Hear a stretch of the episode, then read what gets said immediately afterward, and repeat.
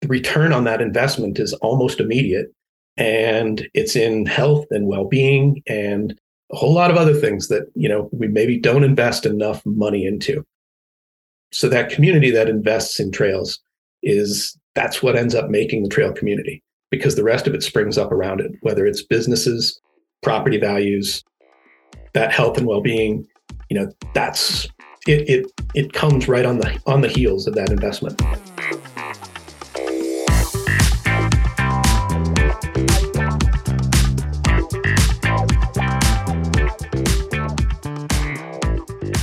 Welcome to Trail Effect. I am your host, Josh Blum. Trail Effect is a show that dives into the stories behind trails, the communities that embrace trails, and the people who rely on trails as a way of life. The goal of this show is to turn the stories you will hear from our guests into useful knowledge that can be applied to your community while providing some entertaining and inspirational content. Guests on Trail Effect include trail builders, board members, community leaders, volunteers, and regular people who really enjoy trails. If you are new to the Trail Effect podcast, check out our ever expanding library of episodes. Episode 87 features Scott Linnenburger of K-Lin Enterprises. Scott is the planner, designer, and project manager for the Iron Range Destination Mountain Bike Trail Systems found in northern Minnesota. Those trail systems include Tioga Recreation Area, Redhead Bike Park, and Giants Ridge Bike Park, all of which have been featured on the range reports through this podcast. In this episode, Scott goes into what it took to get these three trail systems planned, designed, and built in a very small window of time. We also discuss the lessons he learned from these projects and how these projects can be replicated in other communities to provide huge positive impacts. I'd like to take a moment to thank all of the guests and listeners who have taken the time to share these Trail Effect episodes on their social media accounts, such as Facebook, Instagram, and LinkedIn, along with tagging Trail Effect in their posts. This has helped more listeners find the Trail Effect podcast. Please keep up all the sharing, commenting, and tagging of the Trail Effect. I'd also like to thank all the listeners who have signed up to be supporters of Trail Effect through Patreon. These actions mean a lot to me. This podcast is an Evolution Trail Services production. For more information about Evolution Trail Services, go to www.evotrails.com. Now on to the Trail Effect with Scott Linnenburger.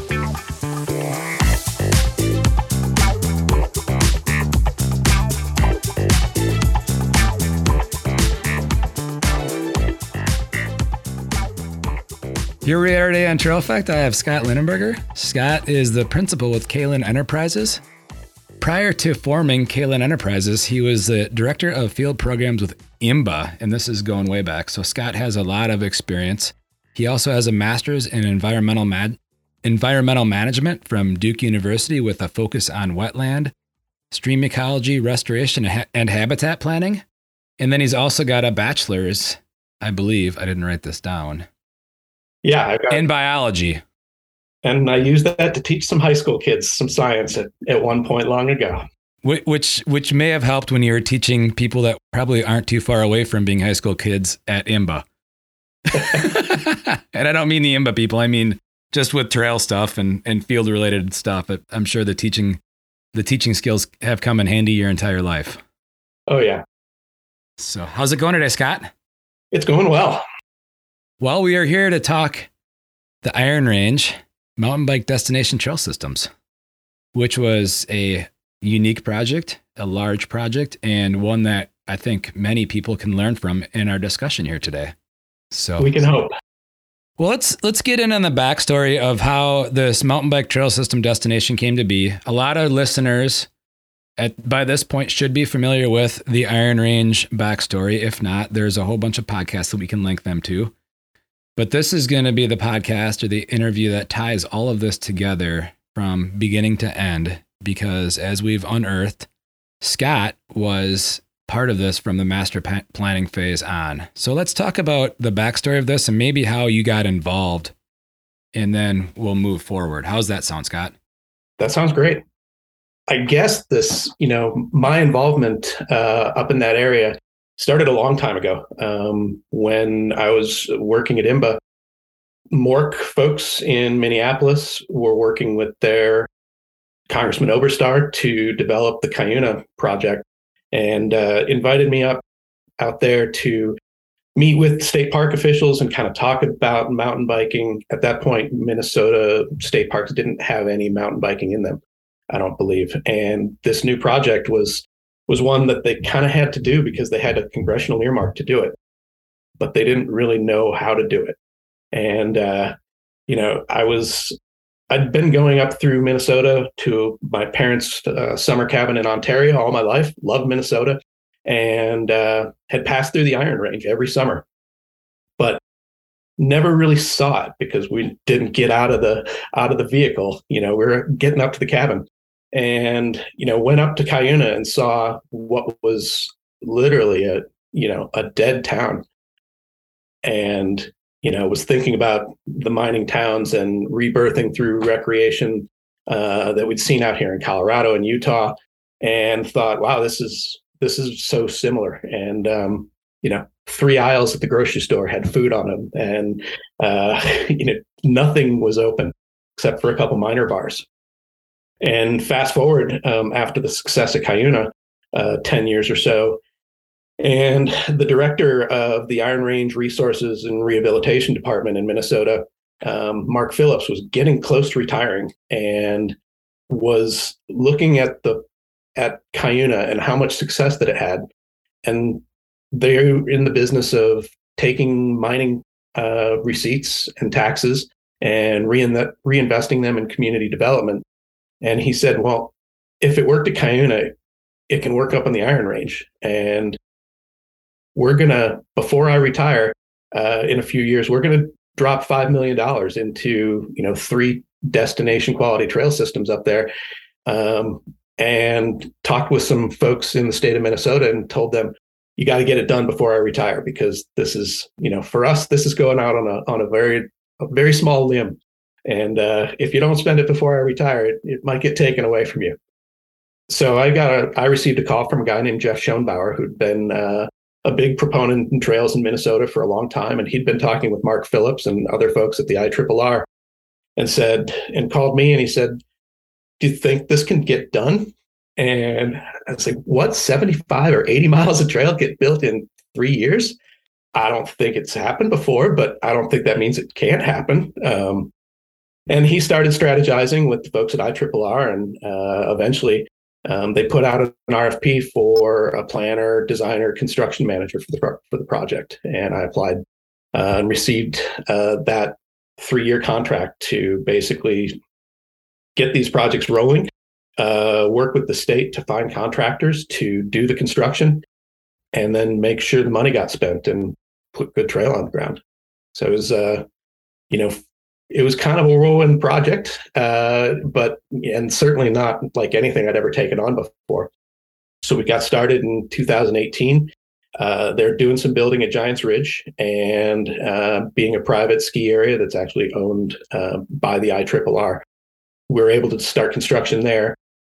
And while we are starting construction there, uh, myself and a colleague, uh, Jeremy Wimpey, who owns Applied Trails Research, uh, got started um, doing the planning and design for the rest of the bike park at Giants Ridge, as well as uh, the Redhead Bike Park and what's now the Tioga Recreation Area.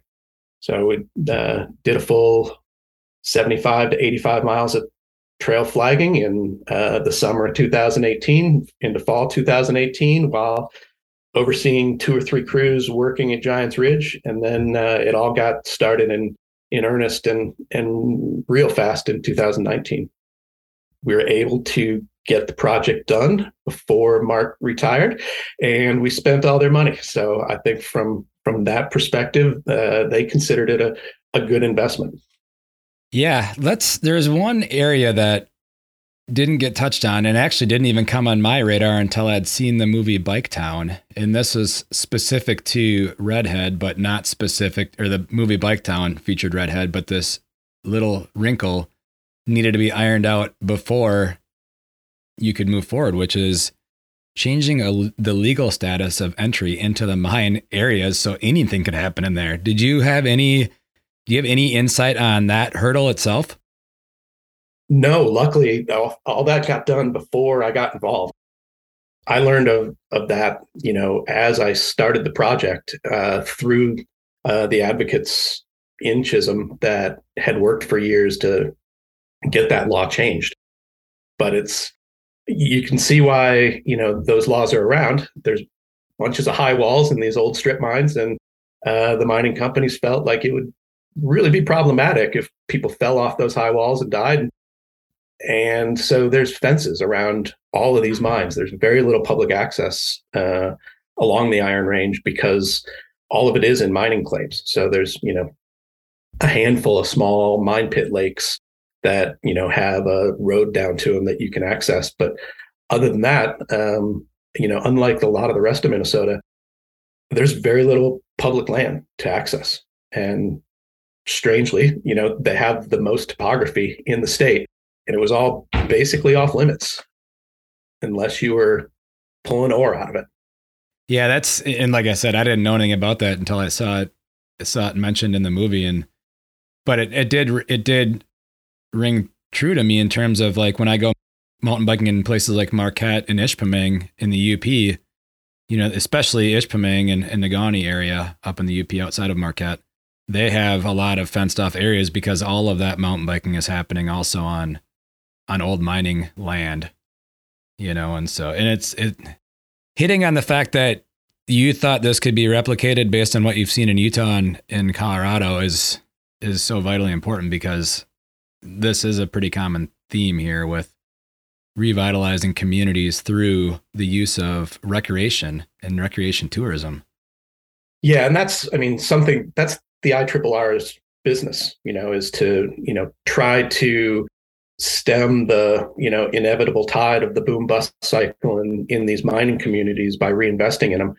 But that's you know it's this was such a non-traditional project for them because they're usually you know they're in the mining industry. So when you think about community development you think about brick and mortar and you know they built the minnesota discovery center. Um, they you know they build rec centers. Uh, they do those kinds of things for this community. And you know something that you couldn't see as a as a building afterwards is what made it such a small limb for them to go out on. Why are we paying money for trails? Well and i would venture to guess that you know the the minnesota discovery center is is obviously a great thing and things like that are great but how many times does and I don't want to I don't want to stereotype the Minnesota Rec Center, but how many times does a rec center like that, or something that is maybe a museum or informative like that, how many times does that get repeat customers, time and time and time again, like a trail system does? Yeah, they used to run like every fifth grader in Minnesota would go on a field trip that went up to the Minnesota Discovery Center and learned about Minnesota's mining history and but you know with education cuts that didn't happen as much anymore. And so it was kind of a regional visitation thing. And i'm i don't think people come back to that very often. They see it once and you know when their next kid gets to be of an age where they might appreciate it they make a second visit. But you know just seeing folks at tioga and and redhead you know families that i would start to see there repeatedly on an every other kind of day basis I started to recognize their cars. It's like, this is something that this is really valued in your community. You're really taking advantage of this.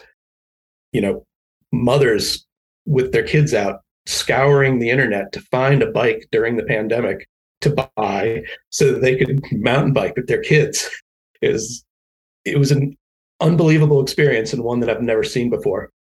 Seeing a project get developed so quickly that it just it's driving community change as it's happening. Yeah let's stay on redhead before we because i'm going to take us into the weeds um, on this in a bit. But what's you know some of the unique things about redhead and i want you to speak to this as you've experienced it but you there's a there's a rail system and now you can actually access these mine areas through trails. How did that perspective for you individually when you were flagging and stuff change in your mind, but then as things opened up, how did you see it change with the public? Um, you know, I think that's one of the challenges. Uh, you know, we're out there on this landscape that, you know, doesn't have any trails, planning for those trails with a really tight timeline to then construct these trails and getting the community, especially in Chisholm, which is a, you know, it's very different from the other side of the range in Grand Rapids, where they've got a multitude of different historic industries. Chisholm is a mining town still. active mines all around the town. And while the IRRR bought into this, the town eventually has to be the caretaker for that trail system. So while IRRR was pretty certain it was going to be successful, the town was really reticent. You know, I made a couple different trips to speak to council and kind of try to explain things to them. They had one council person that was a champion for it, and I think you know eventually that's that's what turned the tide enough to get the town of Chisholm to say yes, we will take responsibility for stewarding this trail system after it's completed. Now they're really excited. They're seeing, you know, all the different changes that it brings about. But that rapid project development pace was it was more challenging socially and i would say also with uh, the regulatory agencies in minnesota than you know actually spending the money and getting the trail built. And that's interesting and i've said many many times on this through this podcast that money isn't usually a huge hurdle like some people think it is. It's more the access and all of the stuff that leads up to that and I think that's a huge takeaway here that, you know, it really getting getting the community buy-in and, and then letting them see after it's built how it does make such a positive change. Yeah. And I mean, decision makers are decision makers. They they don't want to go out on a limb. yeah. And you know, these folks didn't know they've got a lot of ATV trails. They got a lot of snowmobile trails. They kind of understand those mountain bike trails and people out trail running, that's wasn't something that a lot of folks in that town really understood and didn't understand why they needed it because they thought they didn't need it. You know, we want we want business and industry and we want the mines to continue to, you know, keep digging ore out. And that's what they knew. Which is really good to have that diversity of, you know, of of economic value you know, to have to, to still have mining, but then bring in this other layer that can keep restaurants thriving and even popping up and whatnot, and all the other things that come with it. Exactly. Yeah, you talk with local businesses, and you know, go to a local Italian restaurant, and those folks had a little bit different opinion about you know, seeing more cars going through Main Street was you know that was a good thing to them, and you know, spent a lot of time talking with those kind of folks as well that um, you know when when the Audi runs through with thirty thousand dollars of mountain bikes hanging off of it, make sure you take as much of their money in town as you can. Yeah, and they're I mean they're all looking for food and everything else that comes with it. Exactly.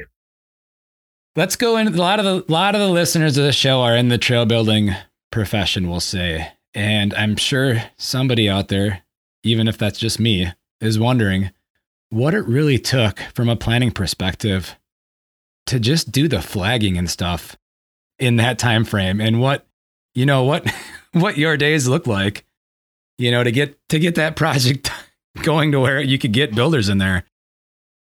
Yeah you know i'm i'm a little bit different than a lot of other folks in the trails industry. I don't i don't dig in the dirt. Uh, i do mostly master planning and design you know large trail system kind of assessment and uh, redevelopment planning. So yeah, I, I spent a lot of time in the woods, uh, wandering about, hanging flags that uh, hopefully become trails in in in the future. It's uh, you know, I I grew up bushwhacking around you know islands and forest in on Lake of the Woods in Ontario, and that seems like I'm getting paid to do it now, and it's that's a pretty special thing, you know. When it's 39 degrees and snowing in Minnesota in October, and you're spending all day doing that, you know, the, there's better days uh, than that, but it's not like wearing a suit to an office. Yeah, for for sure. How how long were those days? um, you know, Jeremy and I put a lot of time onto those sites, uh, and you know, eight ten hour flagging days. Um, after you're doing some construction management at the beginning and end of the day, they made for long days, but um, usually don't get to work on a project like that from a design and planning perspective, where then so quickly we see the trails get built. You know, a lot of projects, you know, working in a city park, say, and, and designing eight or so miles of trail and they don't construct that trail for three or four years. And oftentimes it's, you know, part done by volunteers, some done by contractors. Oftentimes I never see the final product. So this was this was really special in that, you know, flagging sometimes flagging in front of contractors that were, you know, chasing you through the woods in an excavator because, you know, one thing didn't work out with this trail leg and so we had to change it you know it's, it's a really seepy hillside so yeah staying in front and um, communicating those changes to folks in, in an excavator um, became a you know it's a daily occurrence Let's go into the locations. So you have we have uh, Grand Rapids and Cohasset, which is the Tioga Trails. You have Giants Ridge, which, as you've already alluded to, is a publicly owned, which I didn't even know until I interviewed Benji Neff from Giants Ridge. that That's a state owned through IRRR ski area and now mountain bike park.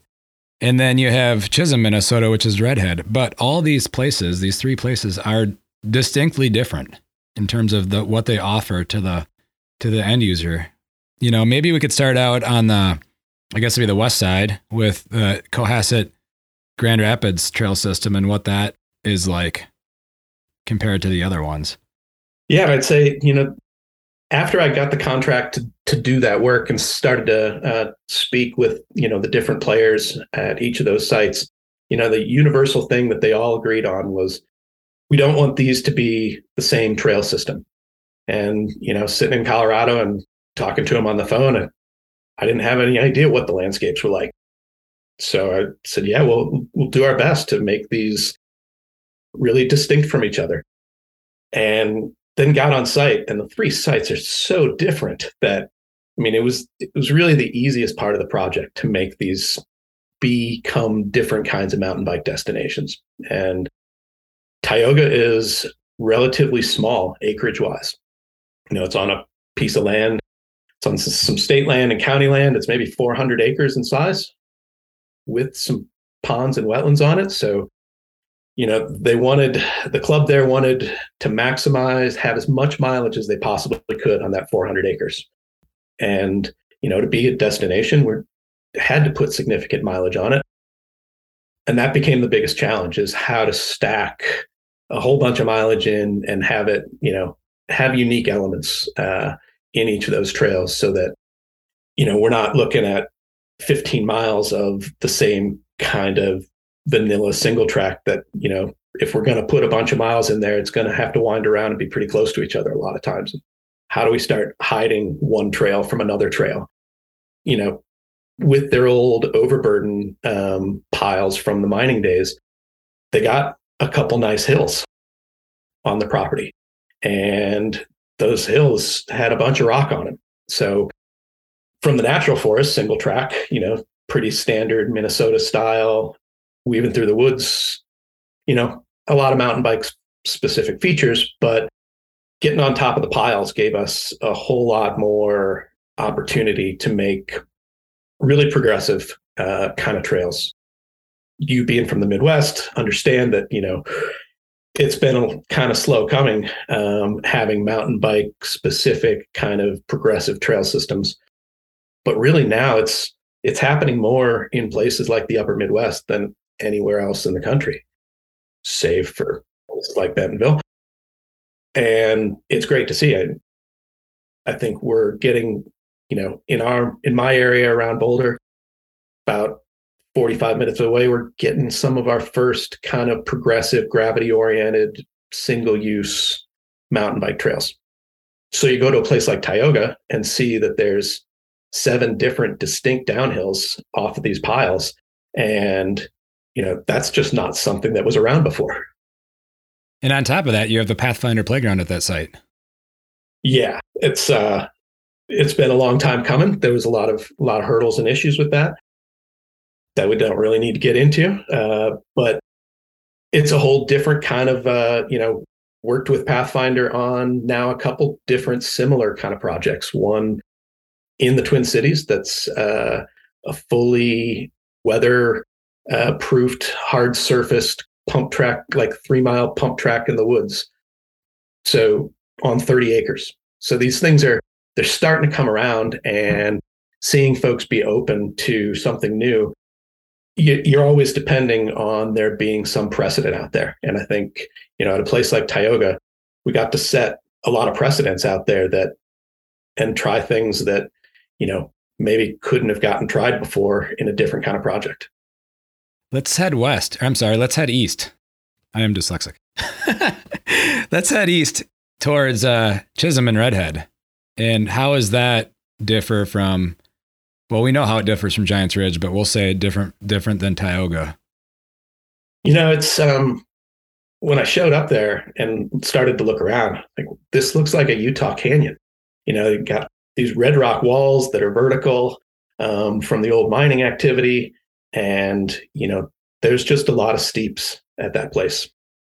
And with a trailhead at the Minnesota Discovery Center, which is the high point, you know, we know what that means from a trail use perspective. Every ride you take ends with climb back to the trailhead. And so you start to pair up uh, those kind of things. It's a much bigger site. You know, it's over a thousand acres. It's got a bunch of overburden piles on it, a huge lake for a mining lake in the middle, and a lot of steep slopes. And you know, it just lends itself to more of a a traditional kind of enthusiast style mountain bike trail system. It's not all downhill. And some of the uphills are, um, you know, we wanted to make a lot of the uphills really accessible, but with the steep slopes that you got there, there's a lot of exposure. And if we're going to perch people on, you know, the side of something vertical that, uh, you know, there's hundred plus foot drop offs, part of making that a safe system is not making it a safe trail we need to let people know that this is serious and um, it's exposed. And so we're not going to have a 4% climbing grade on this that's really easy for kids. We're going to kind of punch in the chest a couple times with a bunch of 20% grades and make you understand that this is it's going to be a challenge you know cardiovascularly. We wanted to build the best climbs in minnesota at that site. We don't talk about climbs and mountain biking much anymore, but you know, at a site like that, it really gives you a feel for that terrain uh, to be perched on the side of it in, you know, what a lot of folks would consider a, a scary place to make a, a, technical rock move on your bike when um, there's just a bunch of air next to you is something that a, a lot of riders uh, really enjoy but when I see families at Redhead, you know, at back at the trailhead with three kids that are crushed and crying, and they're like, "Can't we have a trailhead that we can go downhill to?" And it just it doesn't work yet at Redhead like that. We're working on ways to to open up another trailhead, uh, which would be more uh, family friendly. But from right now, it's uh, it's an enthusiast style trail system, and you know it dries really quickly uh, with, and the tread stays firm. And you know, you get folks in May and June when Duluth is you know shrink swell clay, people can't ride, and on a Saturday you just see this dream of cars now coming down the highway from Duluth because Redhead's dry and they don't have anything to ride yet. Um, so it's ironically maybe the first trail system in the state to dry out every spring and it's one of the furthest north trail systems in a state that obviously doesn't dry out real quickly in the spring. Yeah. I want to go back to that that leaving that element of danger because that's something we haven't talked about much on the show, but it's something that I've often thought about and seen in action with my full-time role at Wisconsin DOT. And that's like with with drivers, it's like if you give them a super easy straight road, they there seems to be more accidents. But if you leave just a little bit of an element of danger where you got to keep them on their toes, and this is particularly true in the winter with winter snow removal operations, it seems like they're, they're more focused on what they're doing and you actually have less issues and accidents. Yeah, you drive on some, you know, twisty road through the hollers and um, you don't ever see cars off of the side of that road. And the people that are driving there are not going slow. Uh, doing a number of projects in um, Appalachia right now, and man, I I almost have to pull over into someone's driveway because cars are stacking up behind me because people want to do 50 on a road that I can't possibly drive 50 on. And, you know, it's the same way with trails. Um, leaving, you know, there's a lot of folks that like the element of danger, like the element of challenge. And when you combine those, to be out on a ride and have to be on your game, for a lot of folks, that's that's a huge part of it. I think, you know, we're of an age that every ride was like that when we started. Bikes were terrible. Routes were sometimes an insurmountable challenge that tossed you over the bars, and that was just part of it. And, you know, as bikes got better, some of those routes they don't even seem to exist anymore. So, like trying to pack those kind of opportunities and those kind of experiences into a trail system, um, especially when you got the ability with a large trail system to make different sorts of experiences. That's what we want to do. Yeah, it's it's important, um, and we we all enjoy it so much. And you just you just sent my brain back to a time where you were in La Crosse This would have been in 2012, if I can pull that out of my memory right. And you were speaking at the Outdoor Recreation Trail at the Outdoor Recreation Organization's uh, fall summit, and we also convinced you to come for a little walk in the woods and then some town of Shelby property, which, if you remember, is is pretty rugged, and that's actually where I learned how to mountain bike. And so, and it was definitely exactly what you just explained. Bikes were not what they are today. Stuff was super narrow, super rocky, and not purpose built. Yeah, I, be- I believe a couple years earlier than that, you and I might have been on a group ride on um, some single speeds going up Hixon from the bottom up. You know, that wasn't an easy thing to do. Yeah. But we enjoyed it. yeah, the old TNT trail probably. Yep. yeah.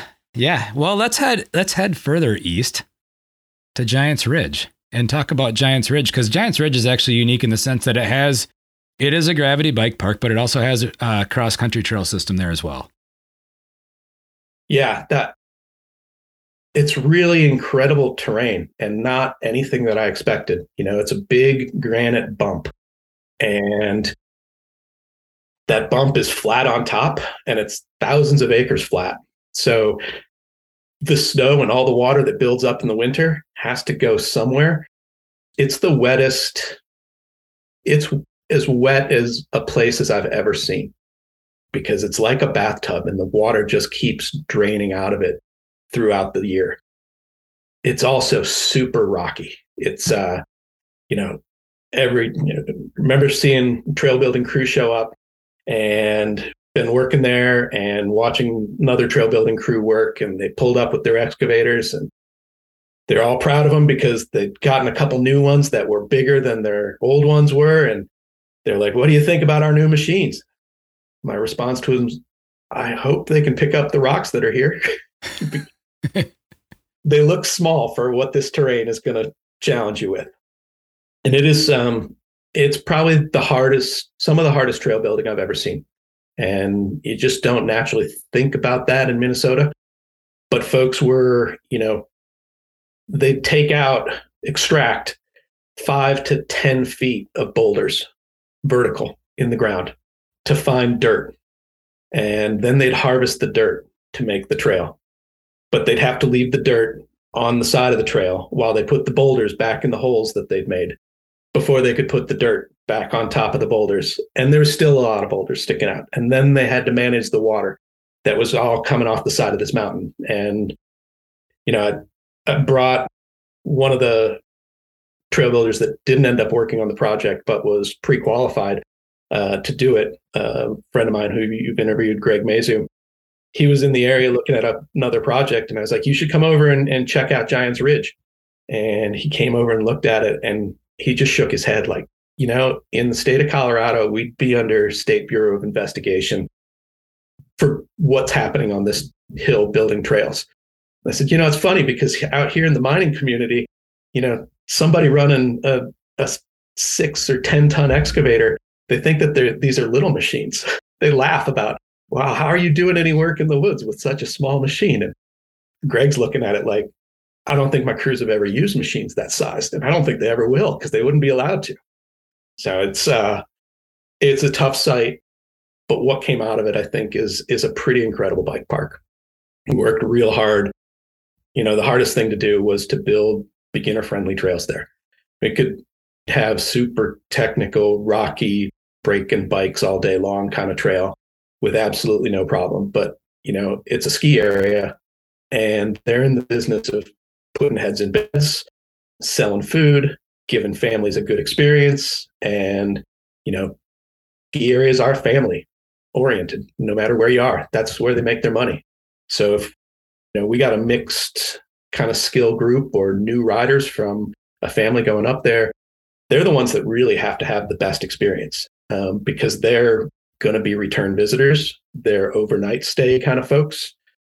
They spend more at a restaurant as a family of four or six than you know you or me would grabbing you know something to eat and a, after a day of riding. So building beginner trails there was it was a huge challenge and it was it's fun to see them come out of of the ground uh, because you know watching seven year olds that can just glide and don't have to pedal.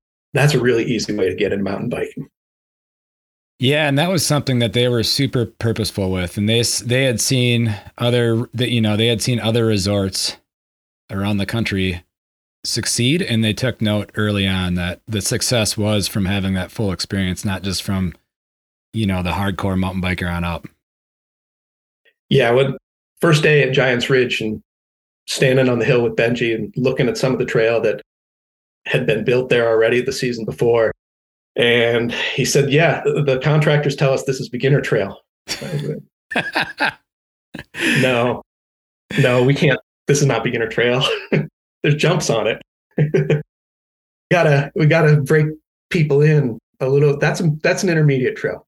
So we gotta we gotta go back to the drawing board for beginner trails. Yeah, and I I know one of those contractors well because he built in both 2018 and 2019 was building in La Crosse prior to going to Giants Ridge both years. Yeah, and I mean those guys do what they do really well, and sometimes you know I mean, you need the kids to have the easy, smooth flowing downhill to get into it. But then their skills progress so quickly that they're into that intermediate trail. And then you look at, you know, that same kid who goes to mountain bike camp at Giants Ridge now. And after one mountain bike camp, you know, you see him on the jump trail that Pathfinder built. And he's clearing jumps so they progress so quickly that you need that full spectrum of opportunities out there. Because otherwise, you know, by the time the kid's 14, he's got nothing left to ride. He's mastered that place and he needs something bigger or better. Yeah. Well, and on and on that note, it might be that kid's parents too that never have ridden before and they need a place to ride. So it could be a family thing. You know, I'm just helping my girlfriend get into mountain biking now and she's 39 years old. You know, she might, maybe I should edit that out.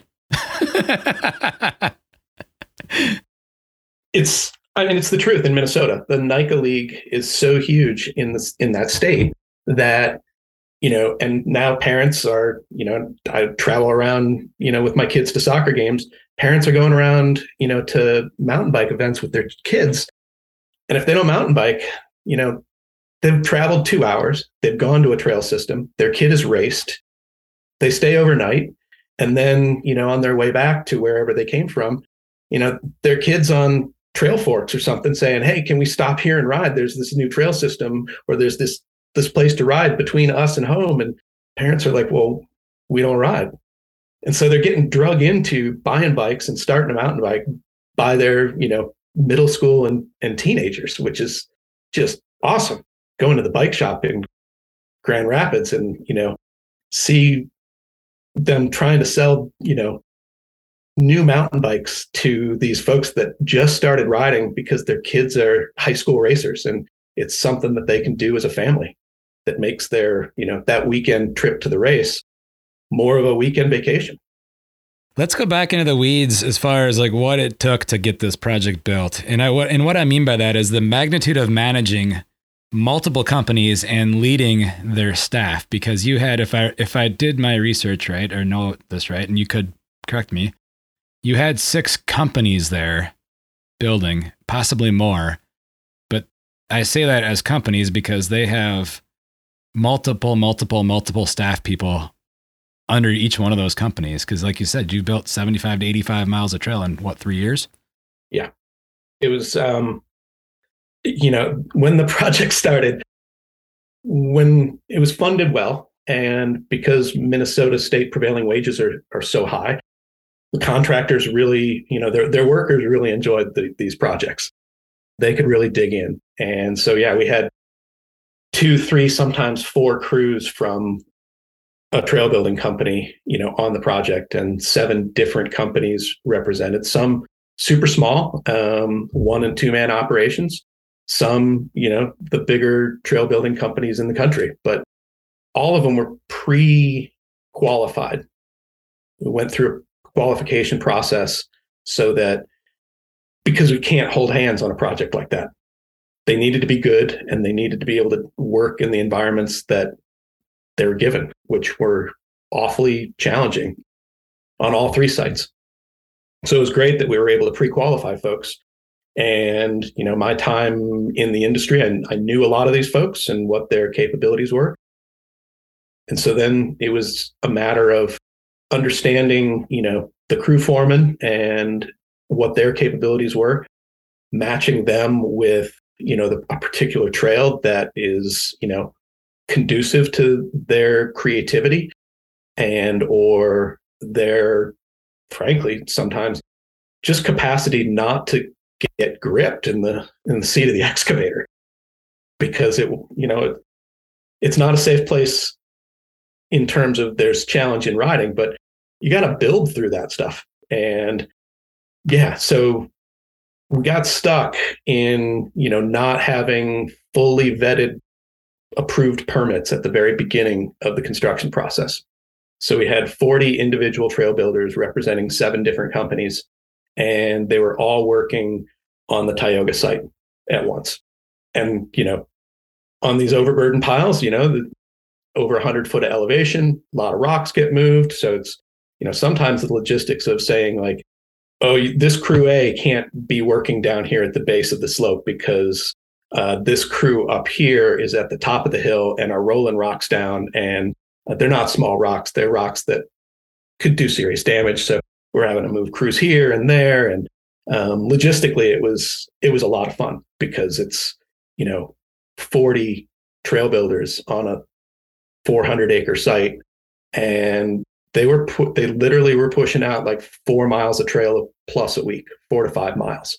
And so because the other because uh, redhead and giants ridge in uh, the forest and outside the ski area weren't ready to go yet tioga got built soup to nuts in like three months.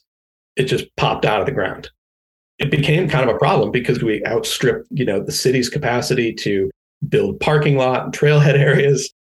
You know, there was an existing parking lot there that's used for folks swimming in the pit lake. Mountain bikers just kind of came out of the woodwork and families became mountain bikers out of nowhere. And we overwhelmed the parking lot. We were down in the boat ramp area, making the fishermen angry. But 24 miles of trail, you know, from June 1st to like August 15th, it was it was in. It just never seen that before. The whole whole park smelled like diesel fuel and hydraulic fluid for for two and a half months. Uh, but just yeah, every week, uh, some of the local club members would come over and they're like, "Whoa, I just rode for 25 minutes on trails that weren't here last Sunday." And you know, pushed three, four, five miles in in a week, and it was amazing and challenging. But with good trail builders, overseeing that is, you know, it's a logistical challenge. But when folks are good and you're communicating with them, this is the type of experience we want to provide on this trail. Here's the flag line we got. It starts up here, it pops out down here we want this trail A to be different from this trail B in this way. They're good builders. And so they they make that happen. And, you know, then you're out there every day with them. Um, so we would, you know, I'd see each each crew probably twice a day and look at what they're doing and troubleshoot things. And it became a you know as a construction manager much more of a collaborator in those kind of situations. You know it's how do i help the trail builders with any issues that they've got? We can bounce ideas off of each other. Uh, it's you know it's a whole lot of carrot and, and not so much stick and when you got good builders that's that's an easy thing to do you're not trying to make a builder be able to do you know not saying build a jump jump trail when you don't know how to build jumps. We can choose the person who builds the best jump trail to build the best jump trail and stick them on that, and their crews are stoked. And you know, at the same time, that's maybe not the crew that we put on building the beginner friendly single track because they're not as motivated by it, so they work faster. They don't they don't look for those things the same way. But when we find that builder that um, we can say, this is what you got to do. Make sure there's good sight lines. Put some playful kind of features on the side of the trail, uh, but make them small so that somebody on a you know not adult sized bike can roll over them and you know gets that technical challenge that they need when they start to go on the, more I'd say trails that uh, are going to throw things at you and you've got to be able to react on your bike because it's it's not as manicured as of an experience. Um, if you're going fast, you're going to get up into the air, and so when you do that, you got to get your bike back down on the ground too. Yeah, for sure. With all of this, what are a couple lessons or takeaways that you've learned through a project like this that you would that you've thought about maybe implementing somewhere else, or just just some really good key points that you learned through this whole thing? You know, like any project, this was done really quickly, but just like it was many at each one of these sites, it was many years in the making. And, you know, you got to get that history as somebody who's working on the project. And sometimes that means, you know, asking what you think are too many questions. And, you know, whenever we had a hiccup in this project, it came back to me and I was like, it was because I didn't ask enough questions. And I didn't, you know, I'm having a discussion with the folks that manage the mine fencing out at Redhead. And uh, they're like, yeah, we need to re- we need to replace all this fence. So where can we go through it? And they're like, we're having discussions that is holding up construction because they want to minimize the number of fence crossings.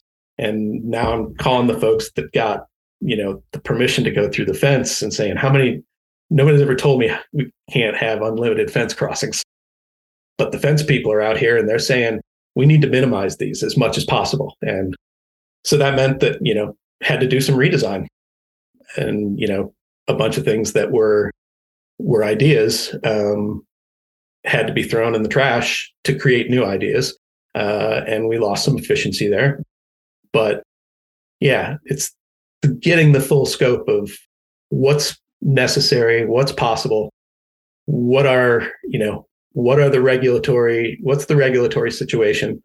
Do we have all the permits?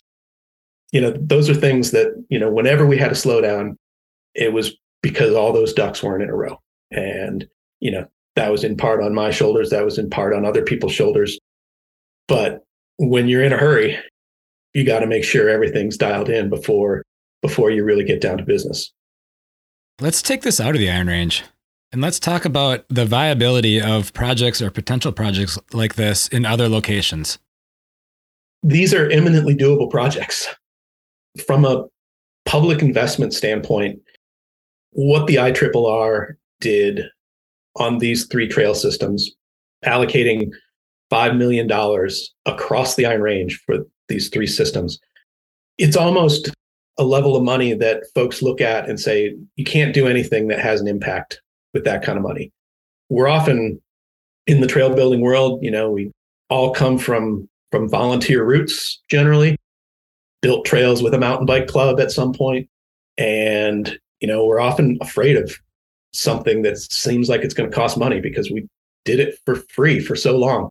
And you know, we, you take it out of that sphere and you know, what's it cost to build one mile of highway in Wisconsin? It's the numbers probably are similar to 80 miles of mountain bike trail. So that's the sphere that the public decision makers deal in on a daily basis of you know you can't have an impact especially at a community wide or a regional scale with something like $5 million but $5 million investments are especially on a regional scale like this it's relatively small amount of money in their eyes.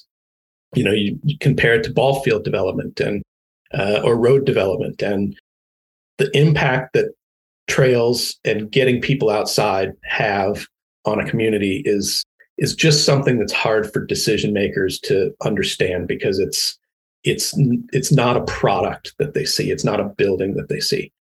But when you start to see you know how a community like in grand rapids cohasset changed visibly in three months with you know a portion of that investment to where you know you talk to local businesses and there was no bike shop in town.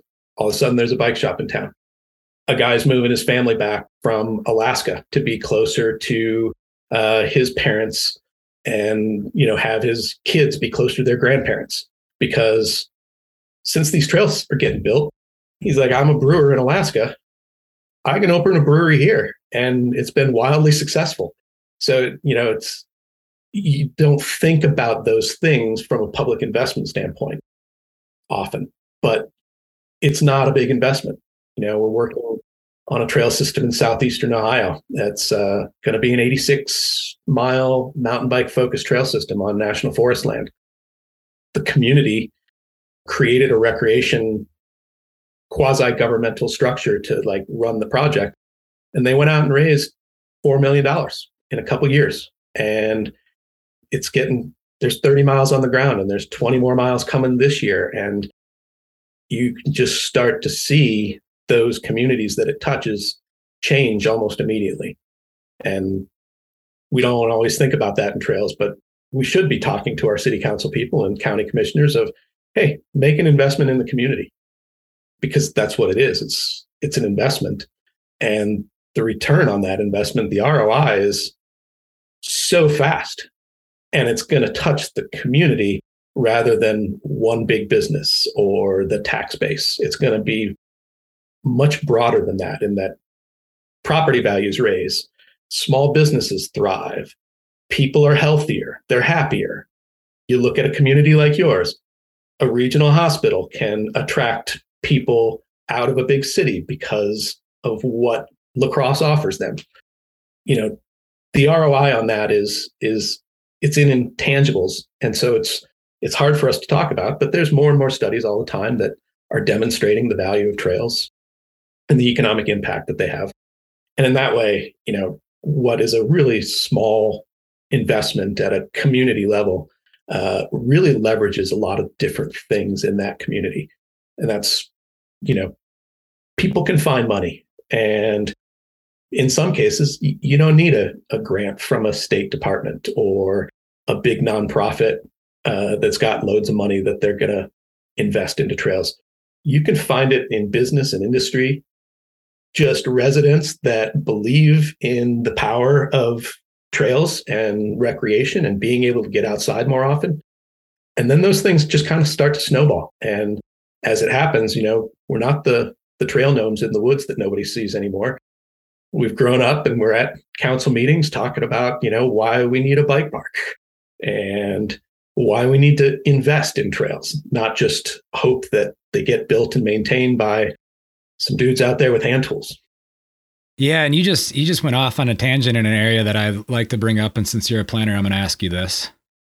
In your experience how often have you seen because of a trail plan external money sources open up that people didn't even know existed. And I'm not talking about the grants. I'm not talking about, you know, the I'm talking about that that one or two maybe it's maybe it's one philanthropist that didn't know he or she was interested in this until he saw the plan and it was like, "Whoa." Cuz I know that's what happened in La Crosse with our last system. Yeah, exactly.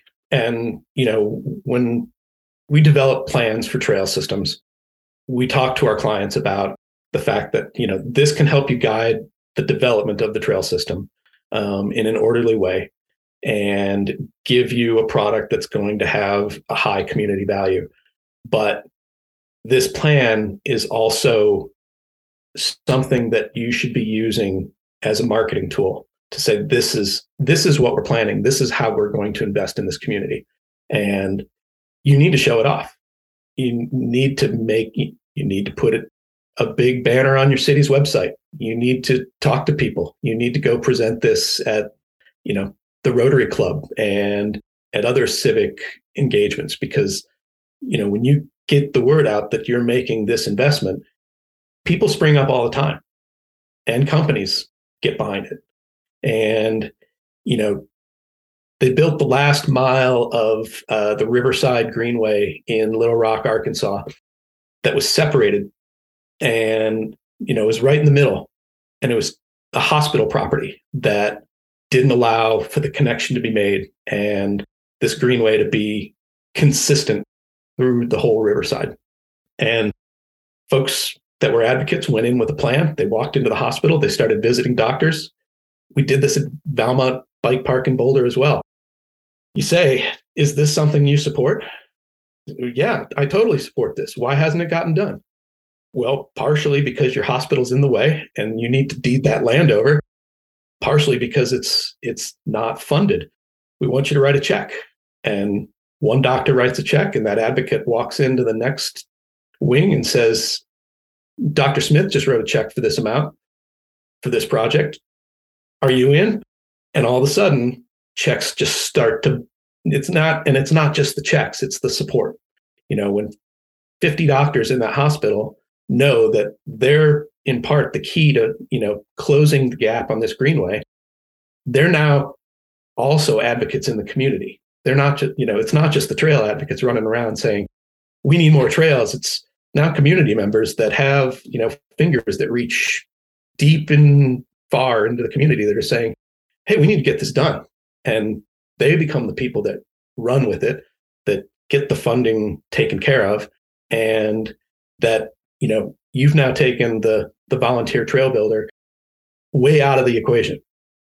We don't have to build trails and advocate for trails. We've got people from the community doing it for us. And that perfectly tees up my next question, which is something I ask everybody and this is personal for every person that gets asked the question. What, in your opinion, makes a great trail community? You know, I, th- I think it's just that it's a community that invests in its trails. You know, because it every time and every place that they do it doesn't matter if it's you know the two mile hiking trail through around a city park the return on that investment is almost immediate and it's in health and well-being and a whole lot of other things that you know we maybe don't invest enough money into so that community that invests in trails is that's what ends up making the trail community because the rest of it springs up around it whether it's businesses property values that health and well-being you know that's it it it comes right on the on the heels of that investment. Yeah for sure. And that's that's a really good common thread with all of this. With that before we close this thing out do you, Scott Linnenburger, have any words of wisdom or anything you'd like to impart on our listeners before we hit stop on the recording? You know, I think one of the biggest challenges from these kind of projects is that that investment is made, the trails get built, they're wildly successful. People have to take care of them.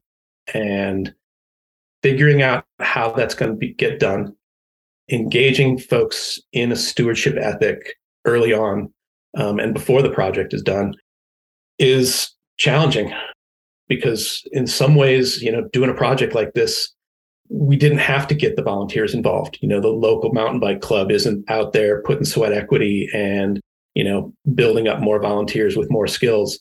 We just dropped a 25 mile trail system on on a small town with not a lot of capacity to take care of the trails. And we're saying now go take care of them. And if volunteers are going to take care of the trails, we need to build that engagement at a level that, you know, matches what the trail needs are. And modern trail systems certainly don't need as much care and feeding as, you know, things that were hand built or rake and ride kind of stuff that happened 20, 30 years ago. But at the same time, their needs, they have needs.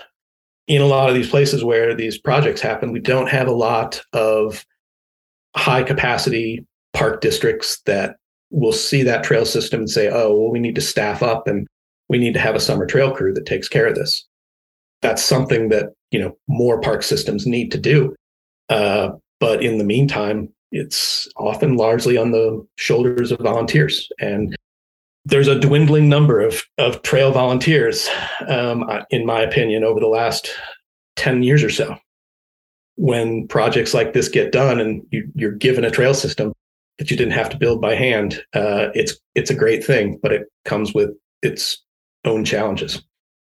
You know, that's really something that challenging that challenges these iron range systems. Um, you know, small populations, uh, you got to build a trail community in a different way. It's not just the guys who see each other on trails riding mountain bikes. Um, it's how you engage grade school kids and families and non-traditional stewards and teach them that part of you know having these trails is is taking care of them. And that's it's a community asset. So it needs to be treated as such. When it does those are the best trail communities because they always get things done. And you know building them from the ground up is is a real challenge yeah and it and it might not even be so much that the volunteer numbers are less although i do agree with you that it does appear that they're less. But when those volunteers at one point were managing a six mile system and now they have a 30 mile system you're spreading that that out you know and same time why did we get into this? Because we like riding mountain bikes. Yeah. I mean with modern built trails you hope that the maintenance is pretty minimal. Like we're going out and trimming grass and dealing with leaf fall and minor drainage issues but like I said when you get 30 miles that's a that's five times the system that you had before and you probably need a few more volunteers, if not three to five times as many as you had when you're just maintaining those six miles. Yeah, and you did touch on the fact that, you know, just getting, you know, parks departments staffed up for that. And it seems like, and we've I've talked about this at length on the show, but it seems like parks departments, you know, they're staffed up for maintaining that that anything around a tennis court, which is not a lot around tennis courts, but ball fields and all the other stuff that they're used to maintaining for years but now kind of bringing them into the mix and what you know these are it's a facility just like any other facility the maintenance part you know is something that i will continue to expose on this uh, through this podcast because it's super important you know and i think there's just a lot of different ways we can tackle it proactively yeah that's they are facilities and this is what we tell clients all the time is that you know you building a trail system it is a facility therefore it requires operations and maintenance you cannot operate the facility, you know, in a vacuum. It's not going to operate itself, and it will require maintenance. And you're right, folks know how to mow. That's what parks departments have, have done for lots of years. They own equipment that they use to mow and do other things in their parks. So it's really, you know, the capacity could be there. It's just figuring out, you know, how because it's a new thing. You know, why are we maintaining the forest? You know, well, because it needs it because it's our facility. Yeah. Well, Scott, with that, it's been a pleasure to have you on the Trail Effect podcast. This is something that I've been trying to pull off for quite a while and getting you on and we finally we finally got you on to talk about this stuff cuz I've known you for well over a decade now as you've you know, your IMBA days span back to La Crosse back into the mid 2000s. You know, and and so it's it's good to it's good to have you on here. It's been a pleasure. I love what you're doing with this. Thank you for listening. Links to the various topics discussed in the show can be found in the show notes. Our next episode will feature Mitchell Allen, the Trail Project Manager for the Arkansas Parks and Recreation Foundation. If you like what you've heard, please take the time to share these shows with others. Sharing these shows will help create awareness of both the guests who have taken the time to be on the show and the podcast series itself. Also, if you're new to the Trail Effect podcast, check out our ever expanding library of episodes. Please don't forget to leave a rating and review, as this is one of the best ways to show your support for the Trail Effect podcast. I'd also like to thank all the listeners who have signed up to be supporters of Trail Effect through Patreon. These actions mean a lot to me. With that, the value for value concept is something that has caught my attention, If you find value in the Trail Effect podcast, you now have a way to provide value for that value via Patreon for Trail Effect. This podcast has been edited and produced by Evolution Trail Services. For more information about Evolution Trail Services, go to www.evotrails.com. If you have ideas on future communities or people to feature on Trail Effect, please don't hesitate to reach out by emailing evolutiontrails at gmail.com. Thank you again for listening.